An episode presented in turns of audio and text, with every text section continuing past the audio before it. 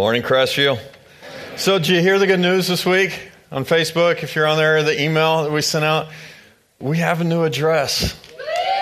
Uh, it's some pretty big news um, for our relocation project. This last week, we were given a new address for the future property um, of where we're going to be. It's a funny story. Um, when I heard this, she told me over the phone, she said, it's 3940. And then she said, oh, that's cute. And I went, well, what's cute? I don't get it. Is this a special number? I said, What do you mean? She goes, 38, 39, 40. I'm like, Oh, I get it now. It's easy to remember now. All right. So, um, 3940 Excel Road, and it's in your bulletins. In two weeks, we're going to have a groundbreaking ceremony. Very cool um, time for us as a church. We'd love for you to come out and be a part of that.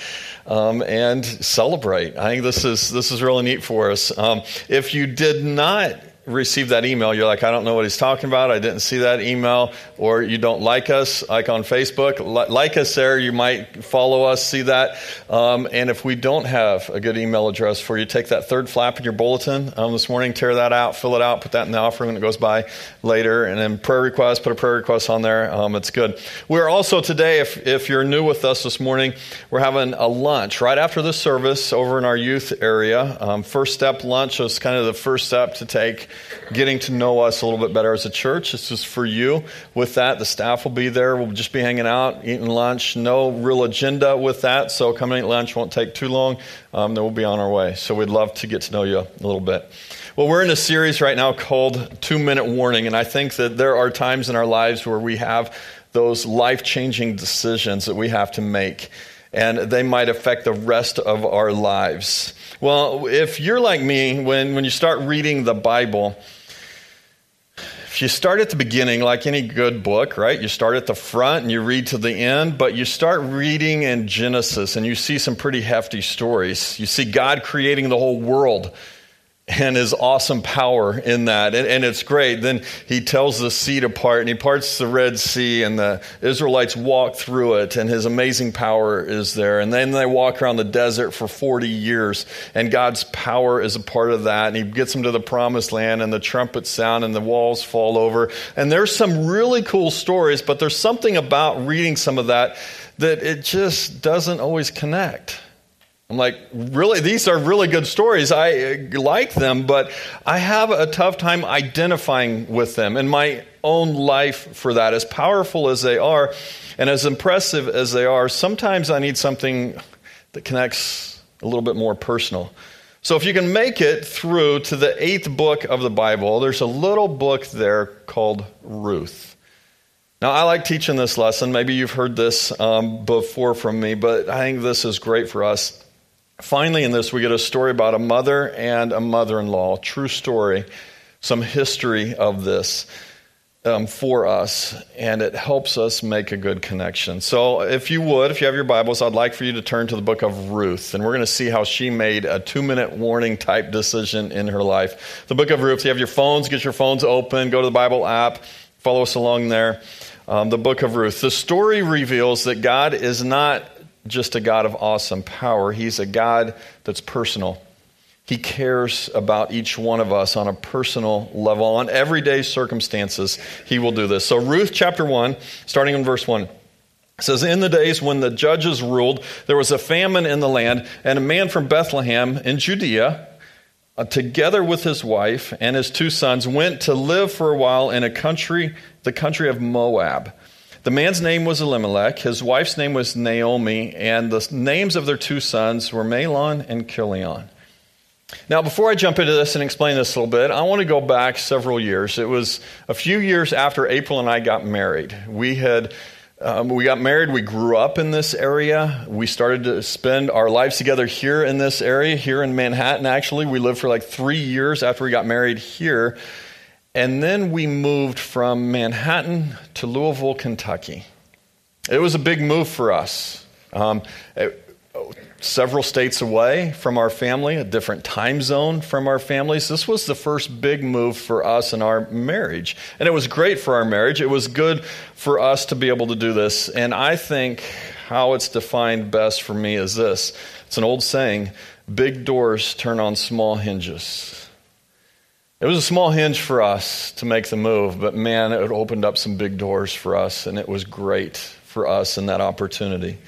I see this here. Naomi and her husband Elimelech, they made a big decision and they moved 100 miles away from Bethlehem to Moab. Now, 100 miles back then, that was a big move. And Bethlehem, this is the same town that Jesus was born in, um, Bethlehem, to Moab. And Moab was the enemy. This was the, the enemy of the Israelites. They were moving into enemy territory. But here was a guy that cared about his family. There was a famine in land. He said, I have to take care of my family. So he made the big decision to move them. The Moabites, even though they weren't um, nice, they found life there. And it wasn't very long, though, after their move that tragedy struck to this family and Elimelech, the father, died. Naomi was devastated, and her sons had found a life here in this community. Even though she was devastated, she stayed because her sons had married Moabite women at this point. One of them was named Orpah, the other was named Ruth. So here was their new life in this new place. But something else terrible happened. Both of Naomi's young sons died. We don't know why, and we're just a few verses into this book when we see this. Uh, there might have been an accident, maybe there was a plague. Whatever the case was, in a short span, all of her family was gone. And grief, I learned this by reading this grief is not distributed equally. I think it's a lesson we can learn that grief is not an equal opportunity employer. Some people go through life with almost nothing bad ever happening to them, while others, some of you, you have experienced one disaster after another, after another, after another. Naomi said, This is a bitter pill for me to swallow. God has dealt me some hard blows. I've lost my husband, now my two sons. So Naomi decided that it was best for her to move back to Bethlehem. She was going to move back to the people that she knew the best and recover there. Now, the covenant, though, the covenant that was made between the Jewish people and God was not to intermarry. I wonder if at some level, when Naomi was thinking through this process, I wonder if she ever thought that maybe God was punishing her because of their move and what her sons had done. But her character was still true. She was still a great woman. We can see this because her two daughters in law, Ruth and Orpah, they loved her very much. And when Naomi decided to move back to Bethlehem, her two daughters in law said, We're going with you. We want to move with you. And so they packed up and they were headed out of town. But Naomi had second thoughts. She turned to her daughters in law and said, You need to move back home. You need to stay here. And she loved them so much. If you knew the Hebrew and could read this passage in Hebrew, you would see that she calls them her own daughters. She doesn't use the term daughters in law. She uses an affectionate term to show how much she cares and loves them. But she says, Why would you come with me? I'm not going to have any more sons. There's no one there for you to marry. I'm not going to have any more sons for you to, to marry. She said, You would be foreigners in Judea. You're both still young. Why don't you stay here, start your lives over, meet another Moabite man, and start a new family here? Well, Orpah, she cried, but she agreed. She kissed her mother in law goodbye and she moved back home, and we never hear of her again. But Ruth refused. She embraced Naomi and she wouldn't let go. Naomi said, Look, your sister in law has moved back home to live with her people and her gods. You should do the same. And this was Ruth's reply. This is a famous passage. Maybe you've heard this before. Ruth chapter 1, verse 16. Ruth replied, Don't urge me to leave you or to turn back from you. Where you go, I will go, and where you stay, I will stay. Your people will be my people, and your God, my God. Where you die, I will die, and there I will be buried. May the Lord deal with me, be it ever so severely, if anything but death separates you and me. Now, oftentimes that's read in a wedding. If you've ever been to a wedding, sometimes a bride will say, This is what I want read in my wedding. It's a good commitment between two people, but that's not the original context. The original context is between a mother in law and her daughter in law, not between husband and wife. when you think about it, this was a huge decision for Ruth. This was a two minute warning type decision. This was a small hinge with some big doors hanging on it. So here's the first lesson I think we can learn from this. One, be ready at any moment to make a life changing decision. You never know when these are going to come, and I think we have to be ready at any time to say, This is what I'm going to do. Well, Naomi and Ruth, they grieved together, and their friendship was deep, so deep that Ruth said, I'm moving to Bethlehem with you to worship your God. Now, most estimate that the population of Bethlehem had to be around 200 people at the time. Um, so when they moved back into town, man, the town was buzzing. There was gossip all over the place. Is that really Naomi? Did she really move back to town? She looks old and unhappy. She hasn't aged very well. Naomi responded, she heard all of it, right? She was listening to the rumors and she, she said, Yes, I am Naomi. You remember correctly, but don't call me Naomi. That actually, that name actually means pleasant one. She said, Call me bitter because God has dealt me some hard blows. She said, I left here full of life, hopeful, but I've come back with no husband and no sons. And she wasn't pleasant anymore. Well, shortly after they moved back to Bethlehem, Ruth announced, she said, Hey, I have to contribute to this. I have to do something. So she said to her mother in law, I'm going to go get a job. But she was a foreigner. Uh, who would hire her, right? Well, she was ambitious, though, and she was willing to go and get a job. Um, they needed something to live on. She had no marketable skills, but she found that she could start this thing called gleaning. Maybe you've never heard this term before gleaning in the fields. She would follow after the harvesters that were harvesting the grain, and she would pick up the leftovers from them.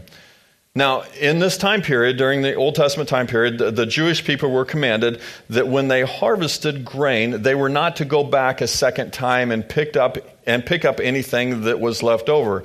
They were to leave what they missed behind for those that were homeless or poor, and that was for them to eat. That's how they contributed to society. So Ruth jumped in and she joined the unemployed people walking behind the harvesters, picking up the leftover grain, gleaning from them, and putting those in her bag. Well, Ruth just happened to pick a field, picking grain in a field that was owned by a man named Boaz. Boaz happened to be a kind man, and he was a relative of her late father in law. The name Boaz actually means man of strength, man of standing. Now, some might suggest this was a coincidence, just a lucky break for Ruth. But David Reagan, a theologian, I like how he um, defined it. He calls this a God incident. Now, I would agree there are things that happen in our life that are just coincidences. I'm not sure that God manipulates every single thing that happens in our life. Some things happen, but I do believe that if we trust in the Lord with all our heart, He will direct our paths. And I believe that God directed Ruth to this field that was owned by Boaz. And he noticed this special young lady working in his field.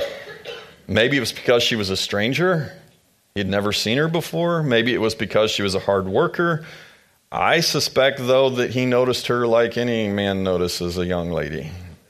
She was hot. I think she was a looker. She was attractive and she caught his eye. Boaz said to Ruth, Listen to me. Don't go and glean in another field. Don't go away from here. Stay here with my servant girls. Watch the field where the men are harvesting and follow after these girls. I have told the men not to touch you. And wherever, whenever you're thirsty, why don't you come over here and get something to drink from the jars the men have filled? He's fallen for her, right?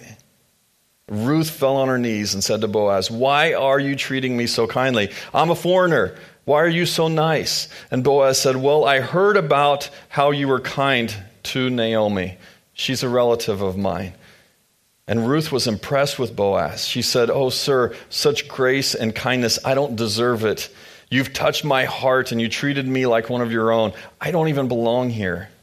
It, at mealtime, this is chapter 2, verse 14. At mealtime, Boaz said to her, Come over here and have some bread. So she went with the harvesters to eat lunch. And she sat down, and he offered her some roasted grain. And she ate all that she wanted and had some left over. And as she got up to glean, Boaz gave orders to his men. He said, Even if she gathers among the sheaves, meaning the stuff that they were harvesting, don't embarrass her. In fact, why don't you leave a few stalks behind just for her? And he, it's romantic. He's taking care of her.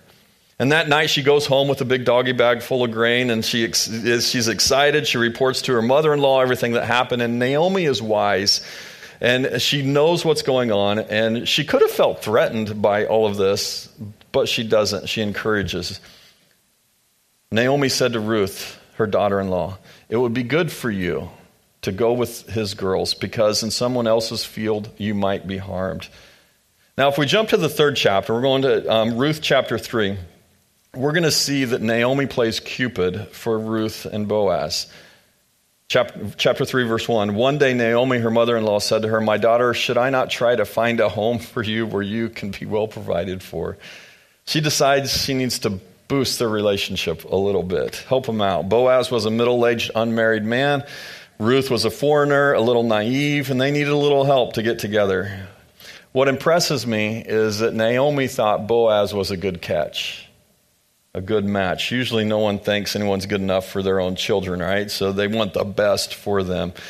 I actually heard about a group of women, young ladies, that they were going shopping and they found this store, several stories high, and they were selling husbands at the store. So they said, This is the best place for us. So they walked in, sign on the first floor. It said, Available men here. They have good paying jobs. They said, That's great, but let's go to the second floor and see what they have. So they got on the elevator, the doors opened on the second floor, and the sign said, Available men here. They have good paying jobs and they're good looking. I said, Bonus, that's great, but let's check out the third floor. Sign on the third floor. It said, Available men on this floor, good paying jobs, good looking, and they love children. Wow, it's getting better, they said. This is great. So they said, let's go to the next level. So the doors open to the fourth floor, and it said, available men here. They have good paying jobs, are good looking, love children, and they enjoy housework. They said, This is amazing. So they went to the fifth floor. The doors open on the fifth floor. It said, There are no husbands available on this floor, but it does prove that you can never please a woman.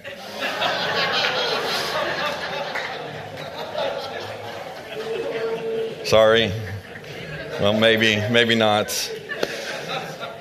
Naomi was helping select a husband for Ruth. And she was satisfied with Boaz. She thought he was a good catch. He's perfect for her. And so Naomi gives Ruth some counsel. You know, how do you get Boaz to take the next step? And listen to this advice she gives. All right, this is Ruth chapter 3, starting in verse 3. And I want to tell you, this is the scene of this. I got to set the stage for you. This is the party after harvest. So they've done harvest and they're throwing a big party for harvest. And the party happens on at the place that they call the threshing floor. So it says this wash and perfume yourself and put your best put on your best clothes. Then go down to the threshing floor, but don't let him know you are there until he has finished eating and drinking.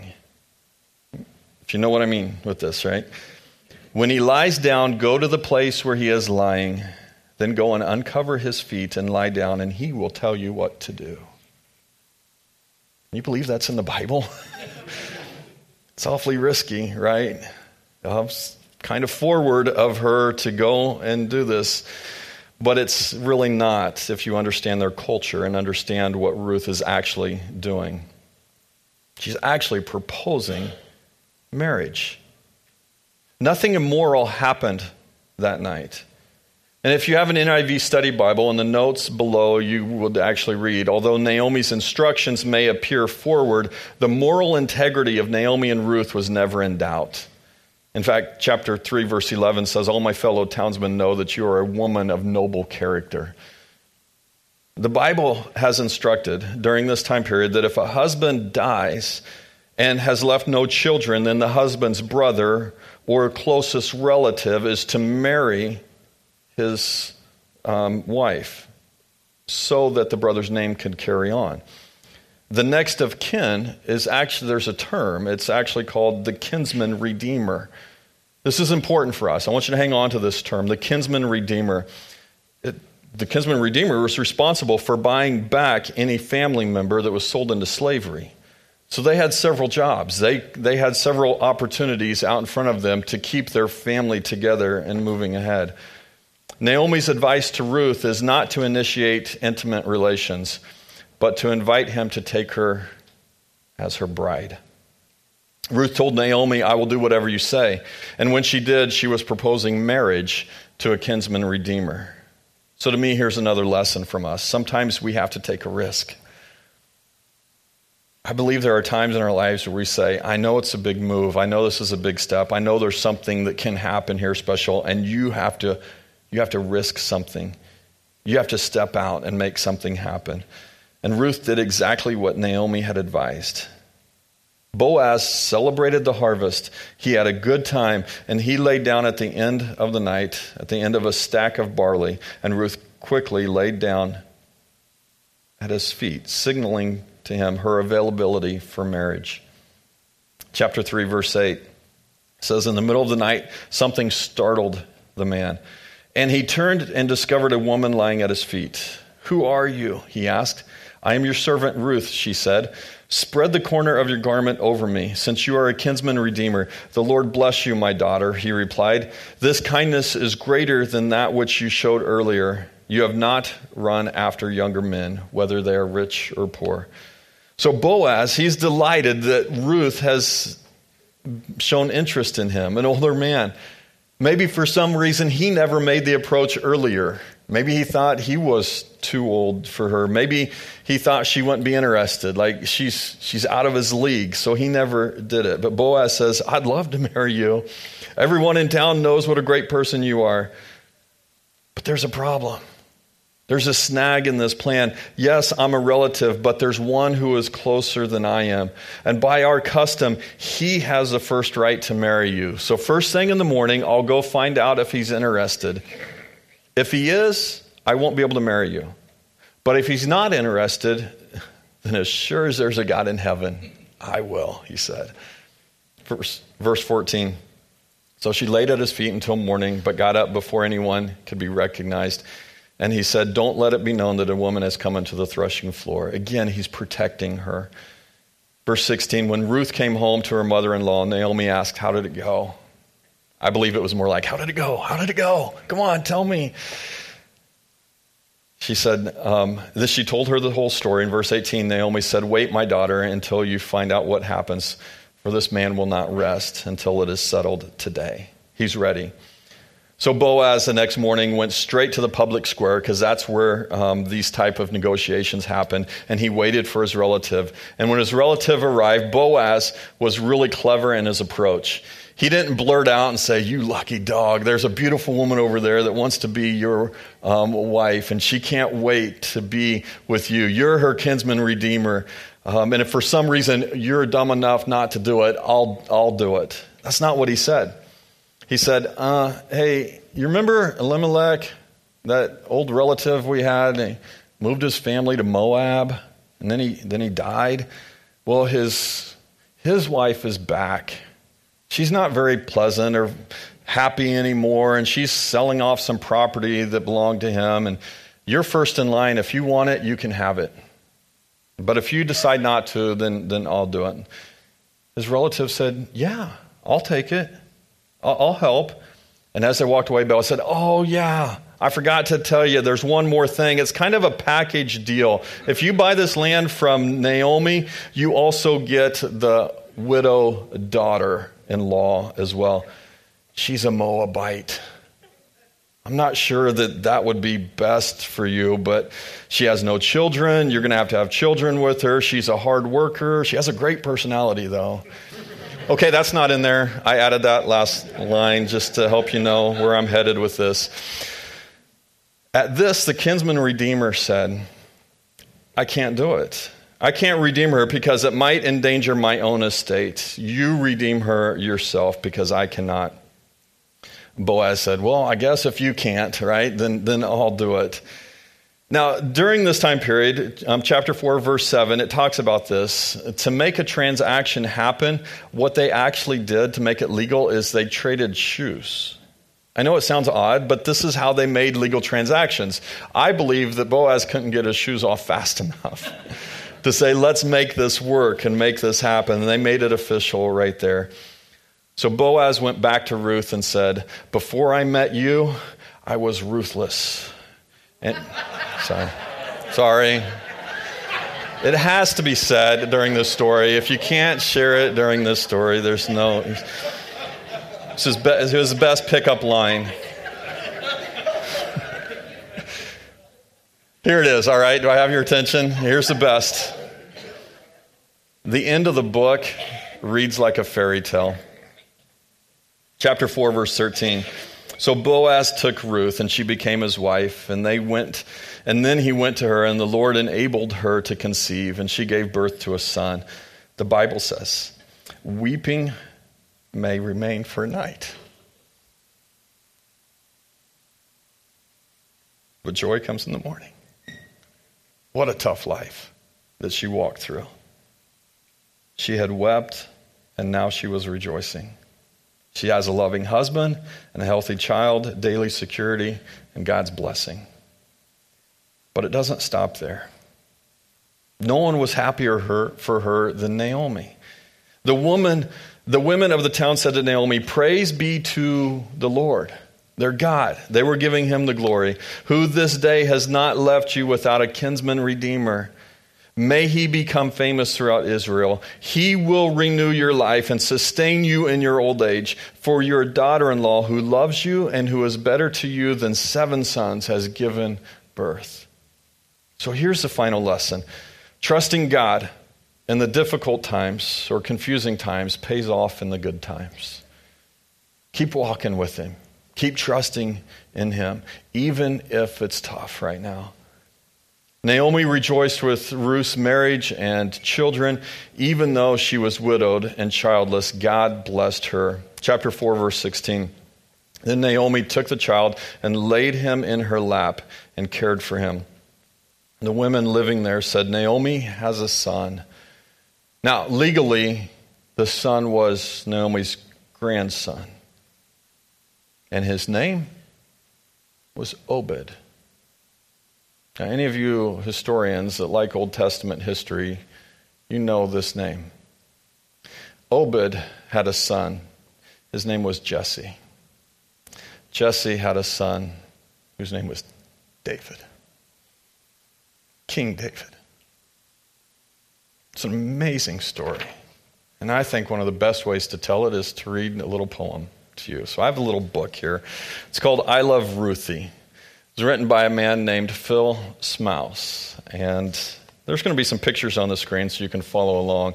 But I want to close by reading this book to you today. It says, It can't be true. I can't go on. Oh, everything we have is gone. Naomi wept. Poor Ruthie cried. Naomi's precious sons had died. And oh, one precious, priceless son, Naomi's son, that very one, was Ruthie's husband, Lord above, her one and only one true love. Now, sometimes when it rains, it pours, and this time it would pour for sure. For evil people rule the land as evil people sometimes can, and sometimes will and sometimes do when you and I allow them to. From here to there, from there to here, the food will the food began to disappear. It filled the people full of fear, yes, full of fear from ear to ear. Orpah, Ruth, Naomi cried, the time has come, we must decide. We have to leave. We cannot stay. We cannot stay. Not now. No way. From north to south, from west to east, the men are gone, extinct, deceased. Without a man, Naomi said, we're all about as good as dead. Now, ladies, things were different then, so don't get too upset. Amen. Just look at me. I'm old and wrinkled, sagged and bagged and crooked and crinkled, crumpled, puckered, nooked and crannied, Rip Van wrinkled, great and grannied. Oh, there's just no hope in sight to find another Mr. Right, or even just a Daffy Duck or Elmer Fudd or Mr. Yuck. The time has come, the time is now. The time has come right now, and how? You must return. You must, I say. Return back home right now, today. Naomi prayed that they would bite And Orpah knew that she was right. She packed her bags without a fight and left for home that very night. But oh, not Ruth, not her no way. She had a thing or two to say. I can't return. I want to stay. I will not go right now, today. For where you are is where I'll be. And when you stay, you'll stay with me. And when you die, I'll die with you. And that is what I'm going to do. Your God will be my God, and he will surely care for you and me. Oh, what a thing for Ruth to say. That kind of thing can make your day and make you shout, hip, hip, hooray. They hugged and kissed and packed up tight and left for Bethlehem that night. Naomi, is it really true? What happened, girl? Just look at you. Your hair, your clothes, your shoes, your toes, your eyes, your ears, your mouth, your nose. You're looking pale, you're looking thin. In fact, if we might say again, you're really looking more akin to something that the cat dragged in. Well, things look bad the way things can, but listen now, God had a plan. Oh, Naomi, please don't cry. Oh, please don't cry. I'll tell you why. I'll find a farm. I'll be real nice. I'll ask them once or maybe twice to take our jugs and jars and sacks and fill them full of treats and snacks. Yes, crumbs and morsels, flakes and flecks, leftover kernels, crumbs and specks. A black banana, bagels, lox, some cheese stuck to a pizza box. I'll beg and plead, I'll sob and bleat, I'll ask them for a tasty treat, an itsy bitsy, teeny weeny, tiny scrap for us to eat. So off she went, she did her thing. She did it never noticing that someone had been fastening his bulging eyes on everything. Who is that girl out in my field, and what's she doing? Boaz squealed. Look at that hair, look at those eyes. Excuse me just one minute, guys. I've got to go and socialize. No, Boaz wasn't one to miss an opportunity like this. He shaved his toes, he licked his lips, he checked his teeth for cracks and chips. He combed the bugs out of his hair. Yes, Don Juan double debonair with savory fare extraordinaire. Now, don't be quick to judge. Amen. Well, don't think what you're thinking then, for Boaz was a gentleman. Please stay with us. Take what you need. Take what you need and more indeed. He loaded up all Ruthie's sacks and jugs and jars with treats and snacks. Yes, it was true love at first sight, a double thumping heart delight. She headed home, or what she found. Her world was turning upside down. She ran the whole way back to town, about 10 feet above the ground.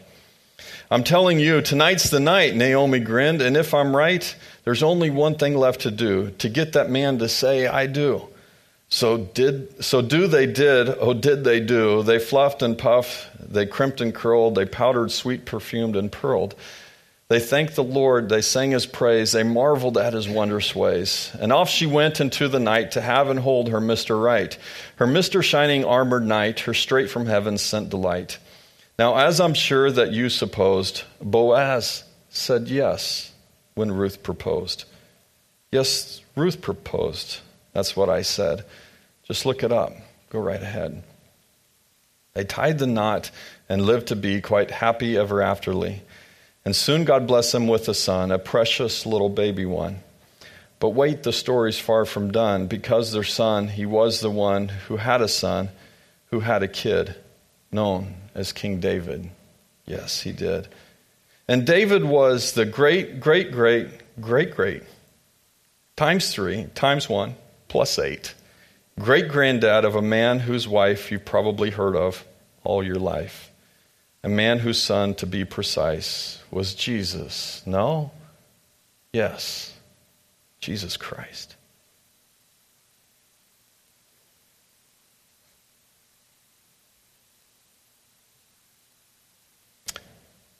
Just take a second and think it through. Oh, what God will go and do. For God is love and love is kind, the kindest that you'll ever find, the kindest that you'll ever see. That's something else. Don't you agree? This little book, the eighth book in the Bible, it's an incredible illustration of the amazing grace of our God. Here was this lady by the name of Ruth. She was a Moabite. If you don't know the story behind the Moabites, you got to go back and do a little study on that. They were horrible people. They came from a horrible background, very evil, very bad people. And from that horrid beginning, from the enemies of Israel,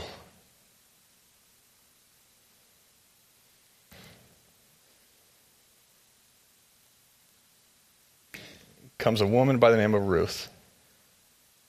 She became the ancestor of King David and to our Savior, Jesus. You know what it tells me? It doesn't matter who you are, where you've come from, what you've done. It doesn't matter. God is inviting you to be part of his kingdom.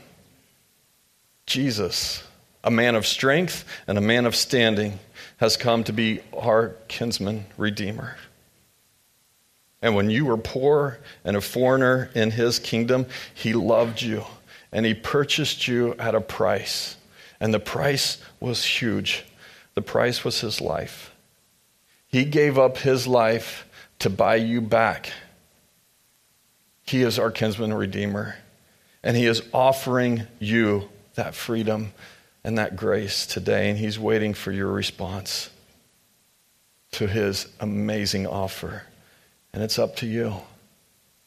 I'd love to share that with you. I'd love to tell you more about what Jesus has done for you. If you've never taken that step, I'd love to share that with you. Our baptistry is right behind me. It's warm today. We're ready for you if you want to make that decision today. If you've never taken that step to even make it public, a public decision to say, Yes, I believe in who He is and what He's done for me, I'd love to share that with you.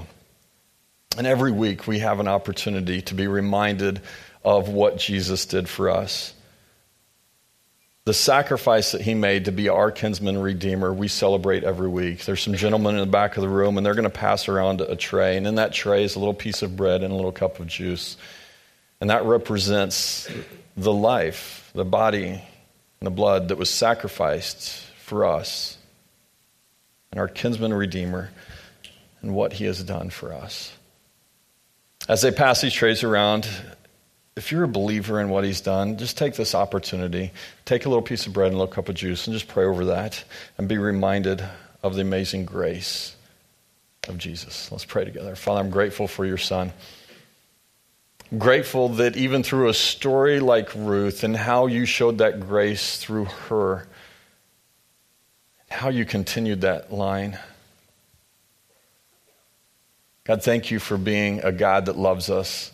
Thank you for being a God that, that makes things personal for us in everyday life. And thank you for your Son, who became our kinsman redeemer and who shows us love and grace. Even while we were foreigners to your kingdom, you brought us back in. God, may we take this time to never forget what your Son has done for us. And it's in his name that we pray.